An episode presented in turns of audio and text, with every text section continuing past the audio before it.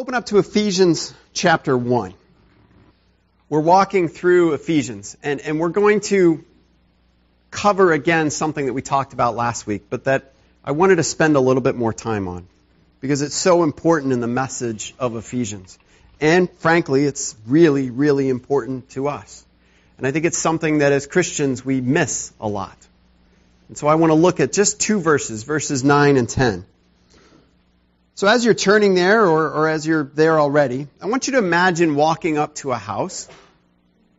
And you're going up to that house, and you're knocking on the front door. Now, what is about to happen after you knock on that front door depends on a few factors. Who is the person who lives in the house? If, if the person is somebody that sometime in your past, a rift developed between the two of you and this person is now somebody maybe you would even call an enemy. Well, that confrontation when that door opens could be very difficult. Maybe you don't know the person behind the door at all. Maybe you were driving along and, you know, you dropped an M&M or something and you're reaching to pick it up and crunch, scratch, and you hit the car on the side of the road. And you're walking up to that house for the owner of that car and you're knocking to say, I just hit your car. So you're going to have a different sort of encounter when that door opens. Maybe the person in the house is somebody in authority over you, somebody that's really important. Maybe it's your boss. Maybe it's the CEO of your company and you're somewhere down the totem pole and you've got these great ideas and you're really hoping to share it with the boss and you'll see what happens when that door opens. So part of the situation is determined by who is behind the door a lot of the situation is going to be known as soon as that door is open and how that person responds. If you hear from behind the door, kind of a gravelly voice shout out, go away! you know this isn't going well. If you hear dog barking behind the door, you know, and, and, and somebody kind of holding back a big dog, you know this is not going well. If you hear the dog barking, barking behind you on the front lawn, you really know this is not going to go well. If the person cracks open the door and sort of looks out at you like this and says, What do you want? Who are you? You know they don't know who you are. You're, you're a stranger to them and they're, they're cautious, they're skeptical. But if the door opens wide and they say, Come in, man, just come on in. I've been waiting. I'm so glad you're here. Come on in. You know you've just been greeted warmly. You know that person is glad to see you and wants you to come into their home. Last week we looked at these first 10 verses of Ephesians about our new identity in Christ. Today we're just going to look at the last two verses of this first passage, verses 9 and 10. I'll put it up here for you or you can follow along in your Bibles. We're kind of jumping in mid-sentence, but it says He, and it's referring to God, He made known to us the mystery of His will, according to His good pleasure, which He purposed in Christ to be put into effect when the times reach their fulfillment, to bring unity to all things in heaven and on earth under Christ. What does it mean to believe? What does it mean to have faith in Jesus? What does it mean to be religious? What does it mean to be a Christian? I think often we have this picture of, at some point, I invited Jesus into my life. I invited Jesus into my heart. We use that phrase often. And, and I get it. It's a good phrase as far as it goes. But we have this idea so often of here's my life and all the different compartments. I am a, a father. I am a husband. I am a worker. I am involved in my community. I am a neighbor. I am all these different things. Maybe I have hobbies and things like that. All these different aspects of my life. And now I'm also a Christian. And Jesus has come into my life, and I've made a space for him. And he's in my life along with all these other things. And so we've invited Jesus into our life. I believe in Ephesians we see something completely different than that. That it is not us that is inviting Jesus into our life. It is Jesus inviting us into his life. And he's saying, come in. Come in to this eternal plan that my Father has had from eternity past to eternity future. I want you right there with me. I want you to come and be a part of that. And every aspect of our life, our relationships, our work, our free time, every part of it becomes redefined and made new in Jesus Christ. We don't just add Christ onto our lives. Christ brings us into His. So God has this incredible plan, and it's summed up in these two verses. To be put into effect when the times reach their fulfillment, to bring unity to all things in heaven and on earth under Christ. I love the passage that Dennis read. I love those verses in Job. Because if you're ever struggling, or should be struggling, thinking too much of yourself, you should pick up and read the last couple chapters of Job. Because he goes on and on and on. Who are you? Who are you, Job? Where were you when I made this? How did I do this? Do you know? Can you tell me? He goes on and on and on, and then it's like he pauses for a break, and Job goes, I'm sorry, God, I, I won't speak again. And God sort of says, No, I'm not done yet. And he keeps going. And I think we need that reminder. Who do we think we are? So in the one sense, we need to understand it's, it's God's life that He's inviting us into. It's His plan. He's not just coming in and sort of blessing our plan. He's saying, I have a plan for you. Come in and trust me. But the other side of that, like knocking on a door, is the way He opens that door to us shows us how much He loves us, how much He wants us to be with Him, how much He says, come in. So we're going to look at this great plan of God. We're going to look at the concept that runs throughout Scripture of the kingdom of God. Because it's summed up in many different ways in many different places, but I believe that's what Paul is talking about here. God has a kingdom. And it's spoken about in creation. It's spoken about in the Old Testament. It's spoken about in the New Testament. It's spoken about in Revelation. From eternity past to eternity future, God has a plan to set up His kingdom on earth. So let's look at the beginning of this kingdom. Turn with me to Colossians chapter 1. We're going to be flipping around a lot this morning. So if you just hang a right a couple pages, you should hit Colossians. Colossians chapter 1, starting in verse 15. Colossians is considered sort of a sister book to Ephesians because they cover a lot of the same material. And it's nice to be able to look back and forth because something that Paul may not have explained in great detail in Ephesians, he might explain more in Colossians. And I believe that's what we have here. Colossians chapter 1 verses 15 through 17. The Son, listen to what this says about Jesus. The Son is the image of the invisible God, the firstborn over all creation. For in him all things were created, things in heaven and on earth, visible and invisible, whether thrones or powers or rulers or authorities, all things have been created through him and for him. He is before all things, and in him all things hold together.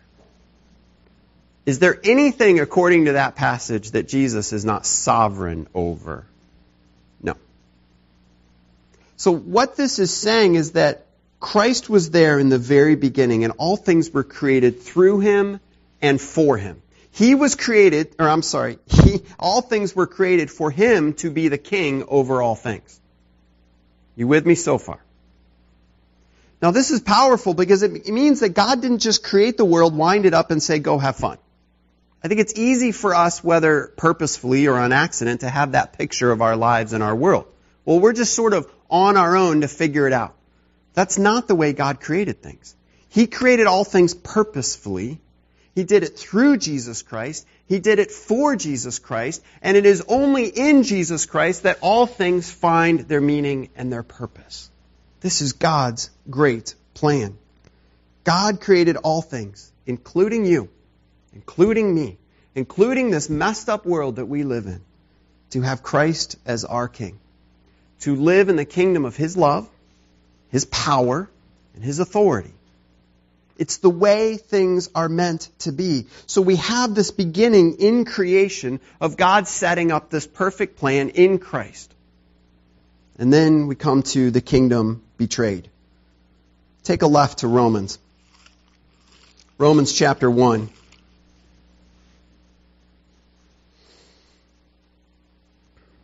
Because here we were created to live in this perfect kingdom with our perfect king And yet, look at what Romans 1 says we did with that. Verses 18 through 23. The wrath of God is being revealed from heaven against all the godlessness and wickedness of people who suppress the truth by their wickedness. Since what may be known about God is plain to them because God has made it plain to them. For since the creation of the world, God's invisible qualities, his eternal power and divine nature have clearly been seen, being understood from what has been made so that people are without excuse. And then listen to what happened. For although they knew God, they neither glorified him as God nor gave thanks to him, but their thinking became futile and their foolish hearts were darkened. Although they claimed to be wise, they became fools and exchanged the glory of the immortal God for images made to look like a mortal human being and birds and animals and reptiles. Now you might be scratching your head going, wow, what? I can't remember the last time I bowed down to a bird. I mean, this isn't really resonating with me. Let me put it in words that I think should resonate throughout all time. They exchanged God for not God. They exchanged God as the most important thing in the world. The being that holds all things together, the being for whom all of us are created. They exchanged that being and that concept of God and His authority and rule over their life for anything else. You can put anything in that place. And that would be what Scripture calls idolatry. The worship of something else. Now again, you might say, well, wait a minute. I, I'm here. I'm here on Sunday morning. I mean, I'm worshiping God. How do we spend our money? How do we spend our time? How do we set our priorities in our life? What are we most concerned with? What are we most fearful of? What determines what we're doing on a day to day basis? That's where you're going to find what you're worshiping, not just what you do on Sunday morning. Worship is giving that place of authority to something in your life and then following that. And so if, after you leave this place, you're checking out with God and saying, I put in my time, now I've got to be a good businessman, a good mother, a good, a good worker, whatever it is that you're doing. Now I have to do these things. And whatever it takes to get these things done, that's what I have to do. And your faith and all the Sunday morning stuff gets left behind. Well, then guess what? You're not worshiping God during the week. You've exchanged God for not God. But maybe you're saying, well, my life is just hard and there's certain things I, I have to do to get by and I, I know God says it's not right. I know He says it's not good, but, but it's good for me and it's what I need. Well, then you've just taken God's standard of what He says is right and true and just and you've exchanged it with your standard.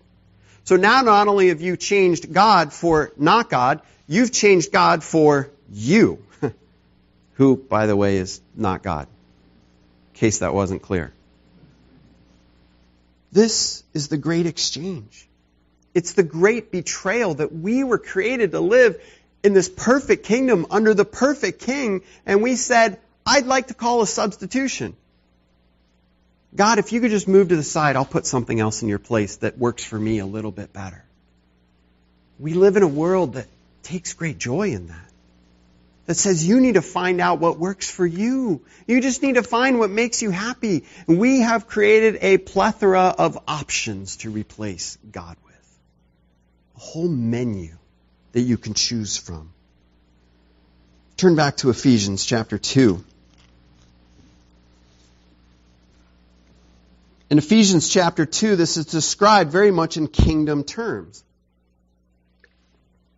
Ephesians chapter 2 verses 1 through 3. As for you, you were dead in your transgressions and sins, in which you used to live when you followed the ways of this world and the ruler of the kingdom of the air, the spirit who is now at work in those who are disobedient. All of us also lived among them at one time, gratifying the cravings of our flesh, the following and following its desires and thoughts. Like the rest, we were by nature deserving of wrath. People look at that and say, "Oh, God is so mean." How can he do that? How can he punish sinners? Picture this. Picture a perfect king who loves his people perfectly. He provides everything for them. And he sets up a kingdom. And he gives them everything that they need. Within that kingdom, a group of people join together and they say, We are against the king. We will do everything we can to fight the king. We will ignore the king and his edicts and his laws and his taxes and his rules. We don't want the king and they build their kingdom and it gets bigger and bigger and bigger within his boundaries. What's the king going to do? Oh, I just love those people. I'll just let them be.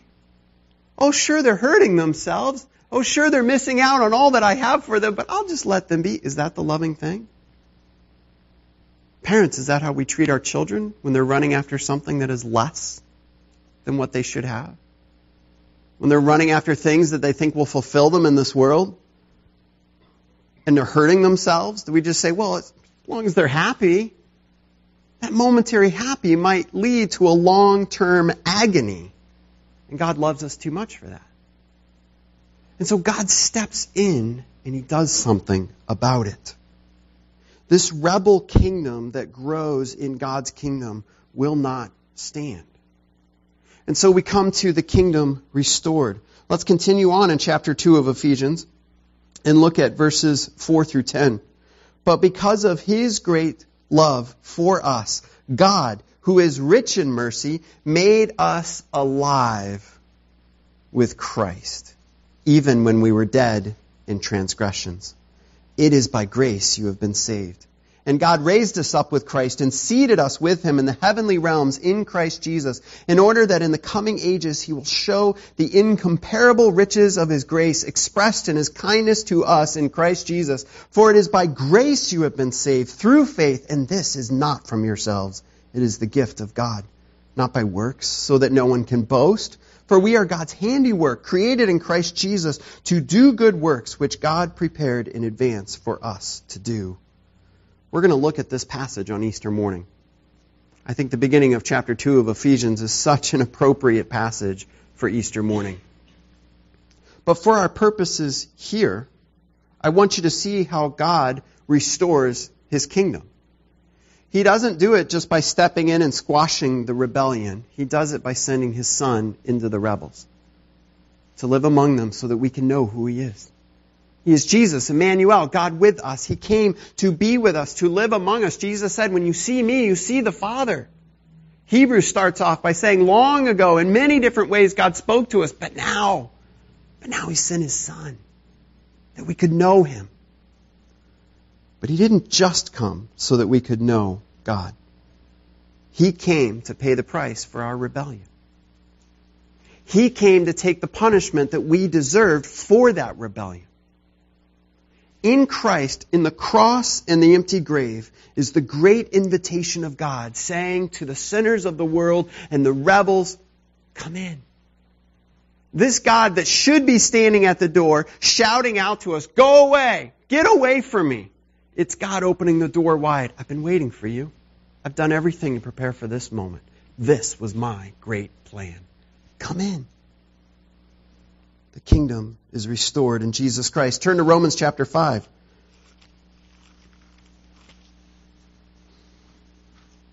Romans chapter 5, verses 17 through 19.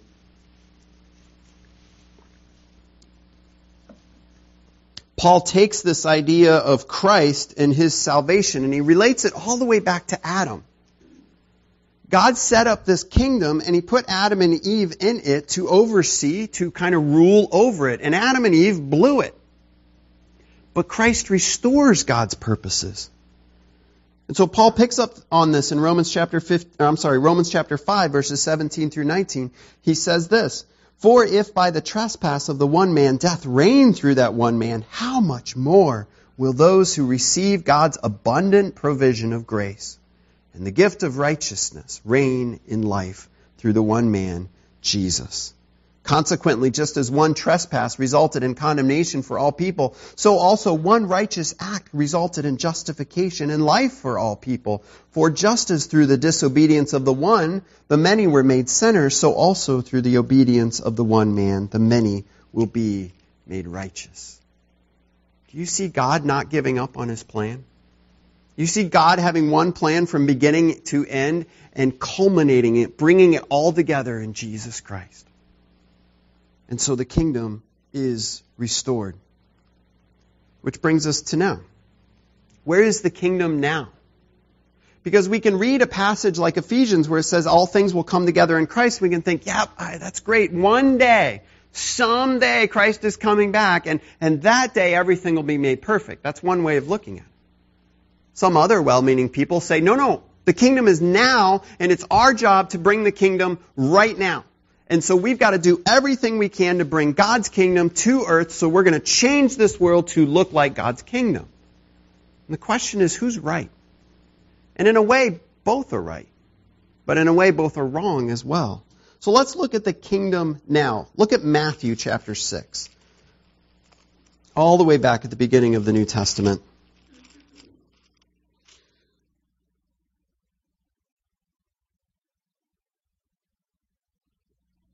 Some of you are in the Sunday school class going through the Sermon on the Mount.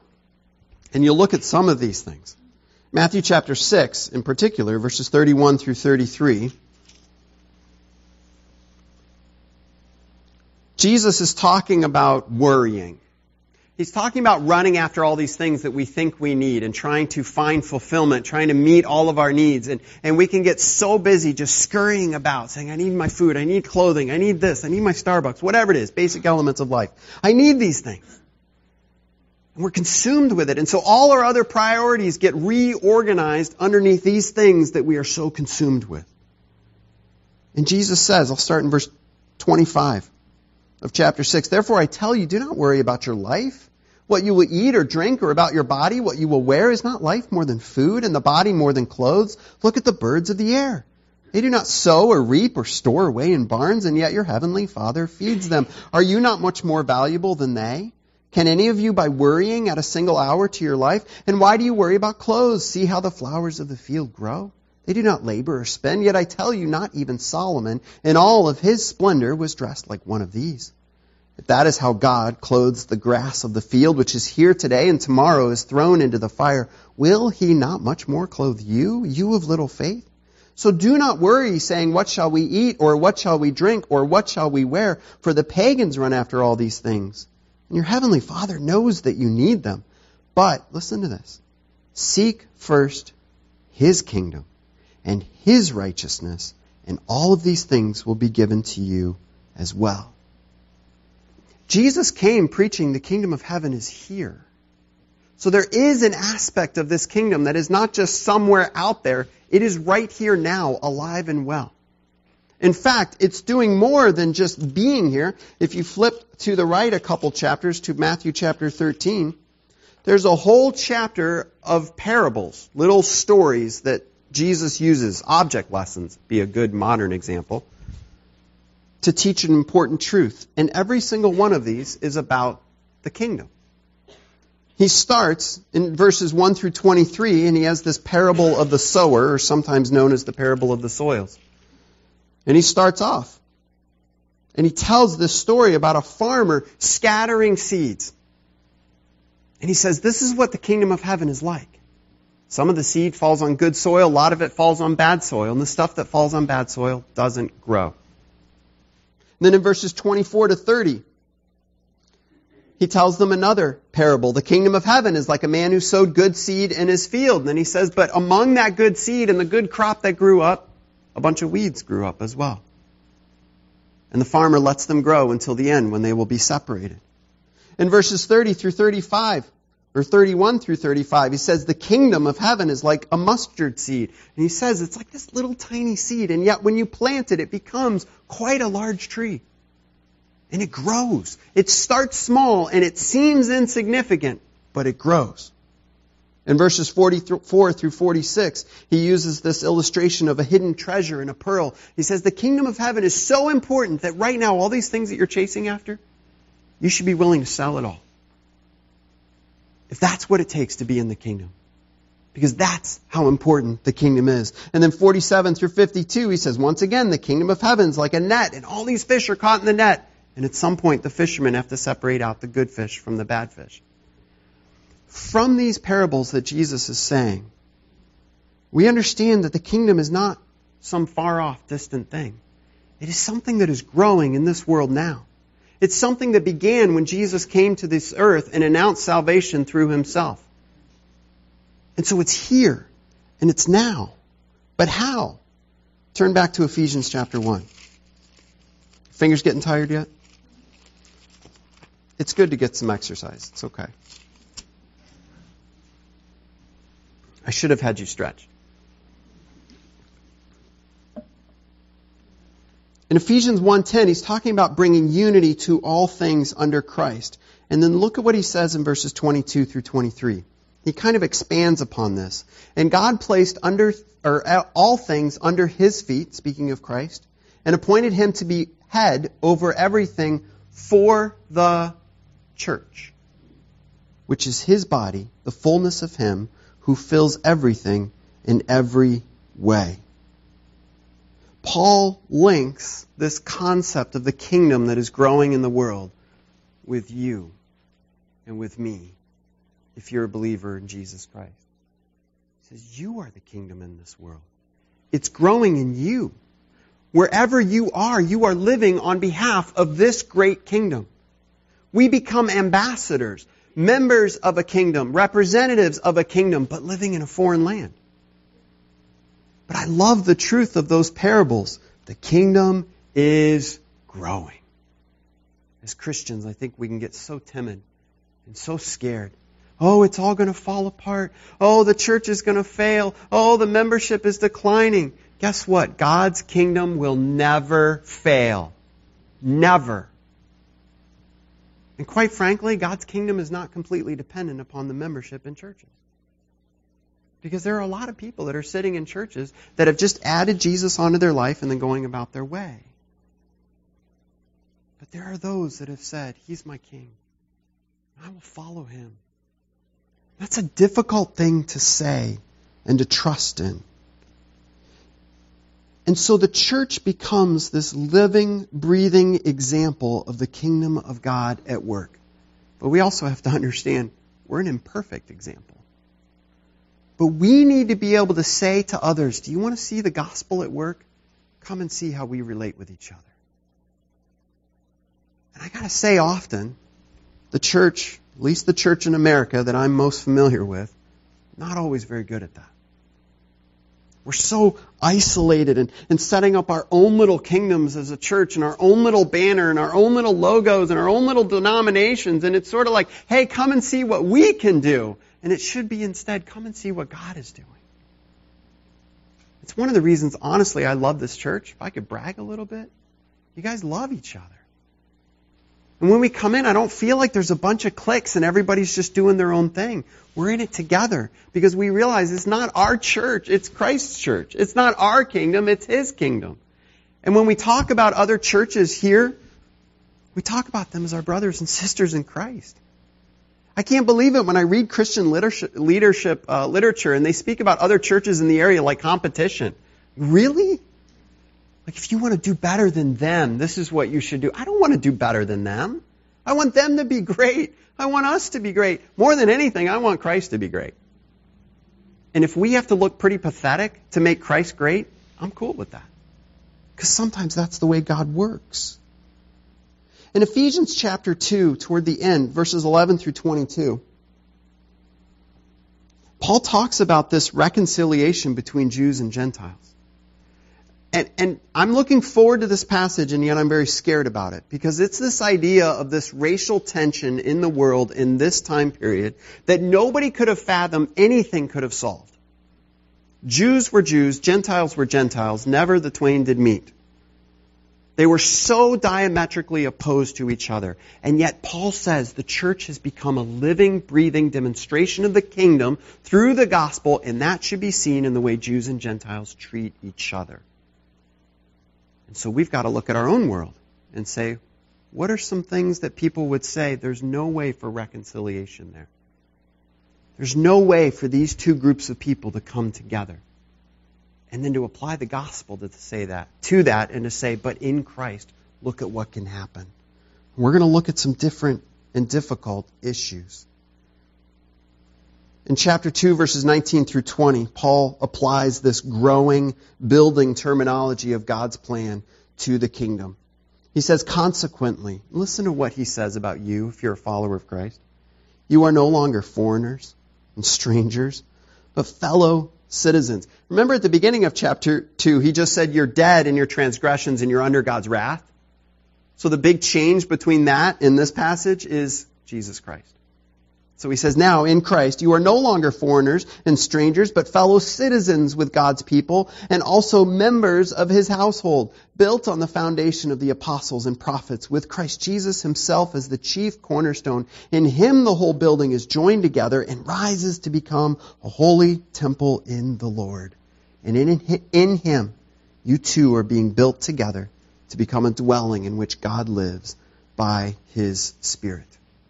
The church is a living, breathing, messy demonstration of the plan of God to bring all things together under Jesus Christ. So we don't come together to say, hey, what do you want? What do I want? What makes you happy? What makes me happy? How do we work all this out? We come together to say, who's our king? Jesus Christ. What does he want?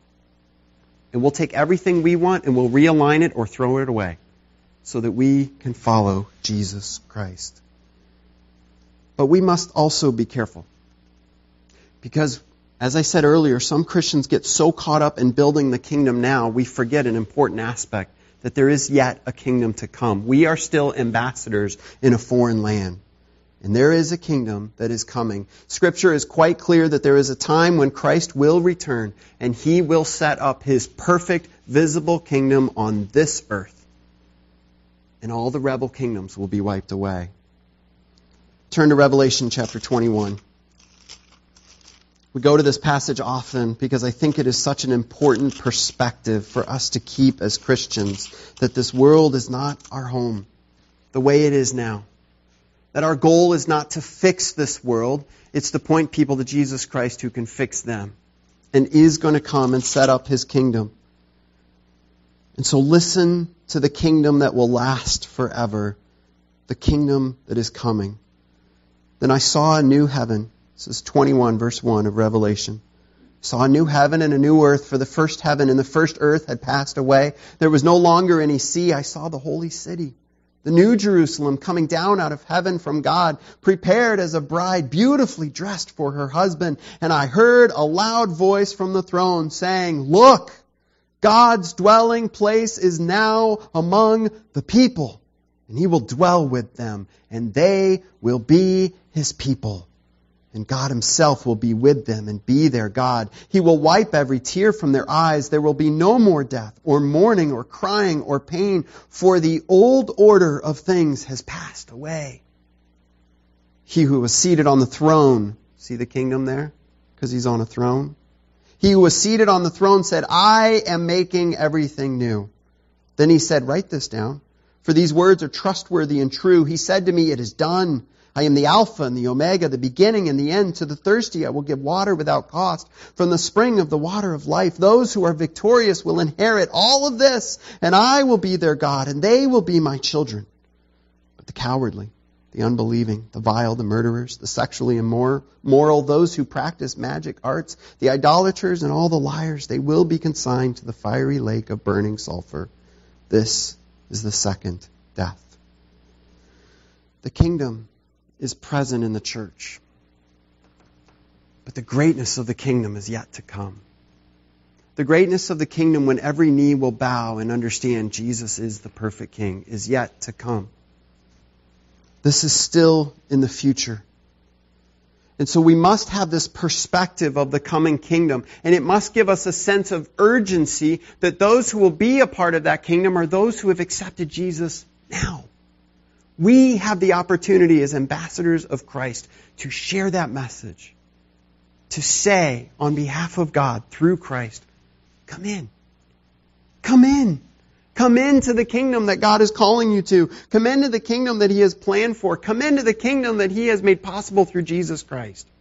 Come into the kingdom that is coming and will last forever. So what does it mean that God will bring unity to all things in heaven and on earth under Christ? It means God has a plan. And the entirety of that plan is through Jesus Christ. To have church without Christ is meaningless. To be a Christian without Christ being your all in all is meaningless. To just add Jesus on your life as, as another slice that makes you a good and well-rounded person is meaningless. He's either your king or he's nothing. And so we need to listen as God says to us, come in. Now does this mean everyone will be saved? If all things in heaven and on earth will find their, their fulfillment in Christ, does that mean, well, everybody's going to heaven? And the answer is no. Because the Bible is very clear on that. Even the parables that we looked at talked about separations. I want you to imagine a city of instruments. Instead of people, there's a bunch of instruments walking around. There's a, a, cello and a French horn, and there's some drums over here. They're kind of off on their own because they're really loud. And there's an oboe. Nobody hangs out with the oboe because they're annoying. But they're all walking around. Sorry if you played oboe. Squeaky and awful. Um, and they're all walking around doing their own thing. But there's nobody to play them. And one day a musician comes into the village. And he sees these instruments walking around, and one by one he picks them up and plays this beautiful music. Some of them are so deeply offended by it. Hey, get your hands off me. Who do you think you are? This is weird. Give me some space, man. Don't touch me. And they go off and they do their own thing. But some of the instruments, when they're picked up and they played, they say, we, We've never felt like this before. There's something about what's happening here that helps me to realize this is who I am. This is what I was made for. I've finally figured out this is my meaning in this world. That's what it means for all things to be summed up in Jesus Christ. Doesn't mean all will be included and find joy in that.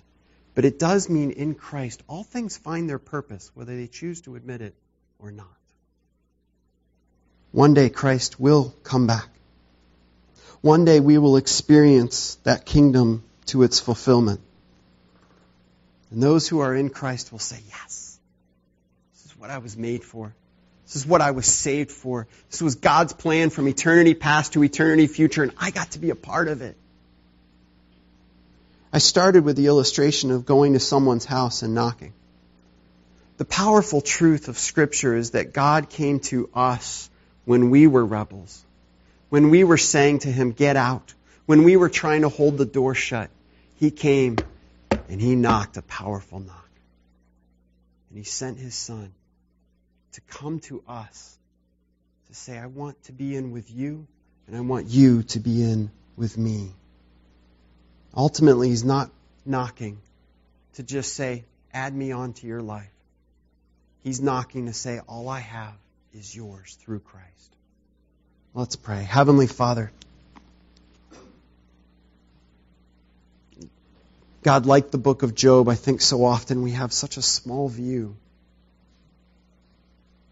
And those last couple chapters just challenge us as they did Job.